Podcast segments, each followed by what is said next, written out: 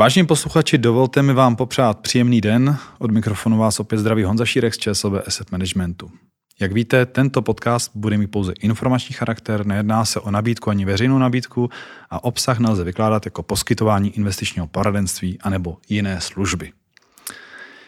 Ten dnešní podcast bude opět trošku netradičně zaměřen na mého hosta, který zde už poměrně dlouho nebyl a tím je analytička Míša Topercerová a s ní se dnes zaměřím ne tolik na to ekonomické dění, ale spíš na ní jako na osobu, kolegyni, na člověka, který se nějakým způsobem během svého života dostal až do asset managementu na pozici analytik. A mě by určitě zajímalo to, nejen ta cesta, ale taky samozřejmě i ta pracovní náplň. Takže Míšo, ještě jednou děkuji ti za tvůj čas a eh, vítej v tomto podcastu. Já děkuji za pozvání. Pojďme se zaměřit na to, jaké byly tvé cesty, lépe řečeno, jak se vlastně dostala do ESETu a jaká byla ta tvoje životní cesta? Tak životní cesta směrem k investicím začala už vlastně po gymnáziu, když jsem se rozhodla pro studium ekonomky. Já jsem hledala nějaké zaměření, abych eh, se učila cizí jazyky, takže jsem si vybrala mezinárodní obchod. Ale během toho studia na ekonomce jsem přičichla víc k investicím, bavily mě asi nejvíc právě předměty, které se týkaly investic. Proto i potom při volbě té vedlejší specializace uh, už jsem sáhla směrem k investicím. Jaké konkrétní kroky to byly?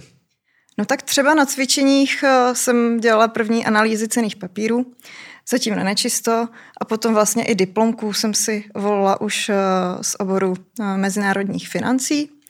Eh, no a když jsem potom hledala brigádu, tak od známého eh, jsem získala možnost eh, psát investiční články. Postupně se to stalo potom i mým zaměstnáním na plný úvazek. Zajímavé na té škole bylo, že probíhala tehdy vlastně finanční krize 2008 a ale krátce po té krizi jsme měli možnost se podívat na exkurzi na dealing České spořitelny nás vzala tehdy uh, naše lektorka. A mně se to prostředí hrozně moc líbilo. A nakonec vlastně se mi i splnilo, že v té stejné budově uh, jsem potom začala pracovat. Ne přímo tedy na dealingu, ale kolegové z toho dealingu se potom stali uh, mými spolupracovníky, dělala jsem s nimi rozhovory, články a podobně, takže to bylo takové splněné přání. Takže počátek byla vlastně taková spíš mediální aktivita, vlastně pohlednout se v tom prostředí spíš z tohohle, z tohohle pohledu. Začínala jsem investičním spravodajstvím mm. a bylo to hlavně hodně zajímavé tím, že jsem se setkala teda nejen s kolegy z té české spořitelny, ale uh, s kolegy z branže z celého trhu. Dělali jsme právě rozhovory často, různá i videa a podobně. Takže tak a Potom po tomhle prvním zaměstnání už jsem šla do ČSOB Asset Managementu, kde jsem vlastně od roku 2016. Mm-hmm.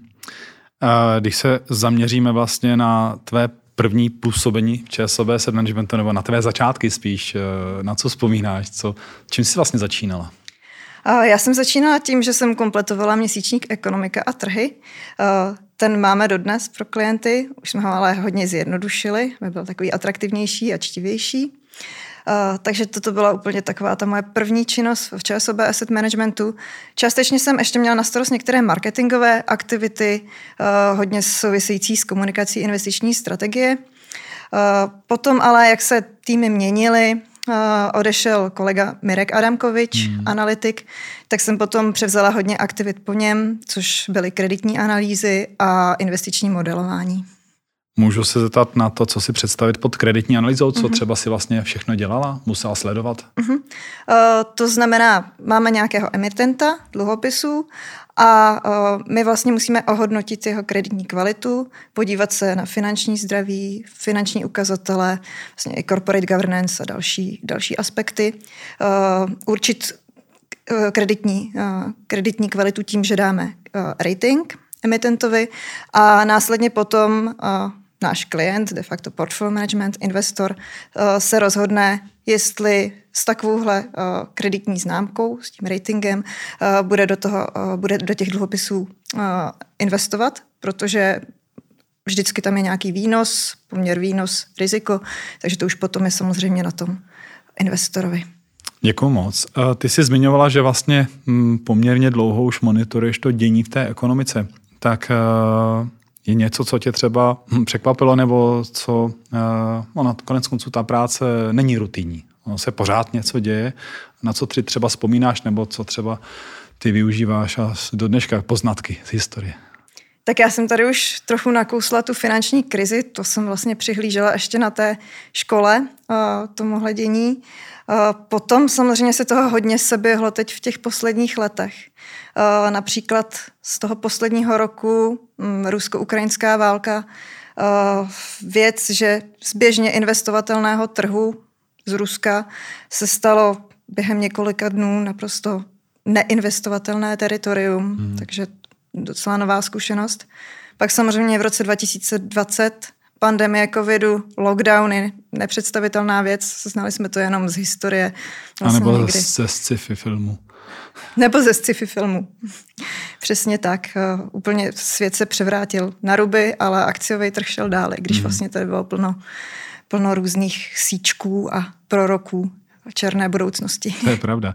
A když se zaměříme na tvoji současnou aktivitu, tak ta je jaká? Ty vlastně máš na starosti investiční strategii, zaměřit se vlastně, co to znamená? Tak ta naše práce je hodně rozmanitá, jak jsem zmiňovala, kreditní analýzy. Eh, potom jsme součástí mezinárodního týmu. Eh, KBC je samozřejmě belgická, eh, belgická společnost, takže v tom mezinárodním týmu máme pravidelné schůzky, eh, rozhodujeme se mm, na základě vývoje na trzích, kam budeme investovat, to znamená hlavně pro smíšená portfolia, eh, jestli jsou aktuálně atraktivnější akcie nebo dluhopisy, potom v akciové složce, které sektory, témata, regiony je vhodné teď nadvážit, to znamená preferovat nebo případně kterým se vyhnout. A na tohle máme pravidelná sezení, náš hlas tam rozhoduje v hlasování a potom samozřejmě z výsledku toho hlasování vzejde uh, nějaká centrální strategie, která se potom implementuje uh, do smíšených řešení. Takže takhle vlastně chodí uh, to s těmi fondy fondů. Mm-hmm. A ty vlastně chápu, že monitoruješ ten trh, tu ekonomiku, ale máš ty osobně nějaké preference, třeba jaká oblasti tě zajímají nejvíc? Hmm. Tak kromě, kromě toho dění samozřejmě na vyspělých trzích, což musíme sledovat, protože uh, to jsou nejdůležitější uh, trhy světa, tak uh, mě zajímá náš region, protože uh, přeci jen tady v našem regionu není uh, takové pokrytí analytické. Ohledně vyspělých trhů najdeme všechno na Bloombergu, ratingy všech společností uh, velkých jsou k nalezení, ale tady ohledně CEE to už je horší najít nějaké informace. Zase na druhou stranu to takový neprobádaný vesmír a uh, takže takže ten, ten náš region, jak, jak jsem zmiňovala, dluhopisoví emitenti, případně i uh, nějaké zajímavé akcie. My jsme se tady bavili o různých zkušenostech a krizích a vlastně trošku tam mi nahrává na otázku, jestli si vždycky myslíš, že trh má stoprocentně pravdu, nebo jak, jak to vnímáš ty z toho svého úhlu? Tak trh určitě nemá stoprocentně pravdu. Stačí se podívat nějaké srovnání eh, třeba toho, co si myslel trh o vývoji úrokových sazeb eh, Fedu v Americe. Eh, existují na to také na tom našem kouzelném terminálu Bloomberg různé, různé modely, jak vlastně spočítají s futures, jak by se do budoucna měly pohybovat sazby, jak si to myslí ten trh. A když to porovnáme s tím, jaká potom byla realita, tak vidíme, jak se ten trh často hodně mílil, takže určitě trh nemá vždycky pravdu. A myslíš si, že ty ano? Já si myslím, že i, i u nás analytiků uh, to je Říká se, že analytik eh, je úspěšný, když má z 60% pravdu. Mm-hmm. Takže tak doufám, vždycky... že k tomu nějak konvergujeme. Omlouvám se za tuto otázku, ale já si myslím, že samozřejmě nikdo není dokonalý, takže mm-hmm. konec konců vždycky pracujeme s daty, které jsou v tu domu dostupný a samozřejmě i to je důležité potom umět čas přehodnotit tu situaci a na to taky umět zareagovat. A to si myslím, že přesně děláte, že ano. Určitě. A ještě když mluvíš o těch trzích, jestli, jestli mají pravdu nebo nemají, tak ještě je docela velká, velký rozdíl mezi dluhopisovými a akciovými trhy. Ty dluhopisové bývají spíše racionálnější, dejme tomu, že tam jsou možná sofistikovanější investoři, a ty akciové, ty, tam je to vyloženě sinusoida kolem nějakého dlouhodobého trendu, ale krátkodobě je to hnáno často sentimentem, střídají se období euforie a nějaké paniky, takže tam je důležitá disciplína a ne, nepouštět příliš emoce. Můžu se na závěr zeptat na tvůj čas osobní, protože samozřejmě pracovní náplň to je jedna věc, ale vždycky se i v, tento, v těchto podcastech ptám na volný čas, jak ji trávíš, tak jak si užíváš to volno, jak relaxuješ. No mě všichni vyčíte, že jsem hrozně hyperaktivní, takže já vlastně odpočívám sportem nejradši. Teď v létě, nebo když je hezky, tak mám nejradši kolo nebo někde ve skalách, horolezy a podobně. A v zimě asi nejradši skialpy a běžky. No a když je ošklivo, tak i ty indoor aktivity zvládnu. To můžu potvrdit. Máme taky kolikrát spoustu společných zážitků a turnajů a sportovních aktivit. Já ti děkuji, Míšo, za tvůj čas, za tento podcast, za odhalení trošku i soukromí, ale také tvých zkušeností a rad, protože ty jsi velmi často eh, viděna za těmi dokumenty, za ta práce zatím stojí, ale myslím si, že občas je také dobré připomenout, kdo ty dokumenty připravuje a kdo zatím, vlastně, jak vlastně funguje ta samotná příprava. Takže děkuji ti moc za tvůj čas a také děkuji. přeju ti, ať se ti daří a hezký den při.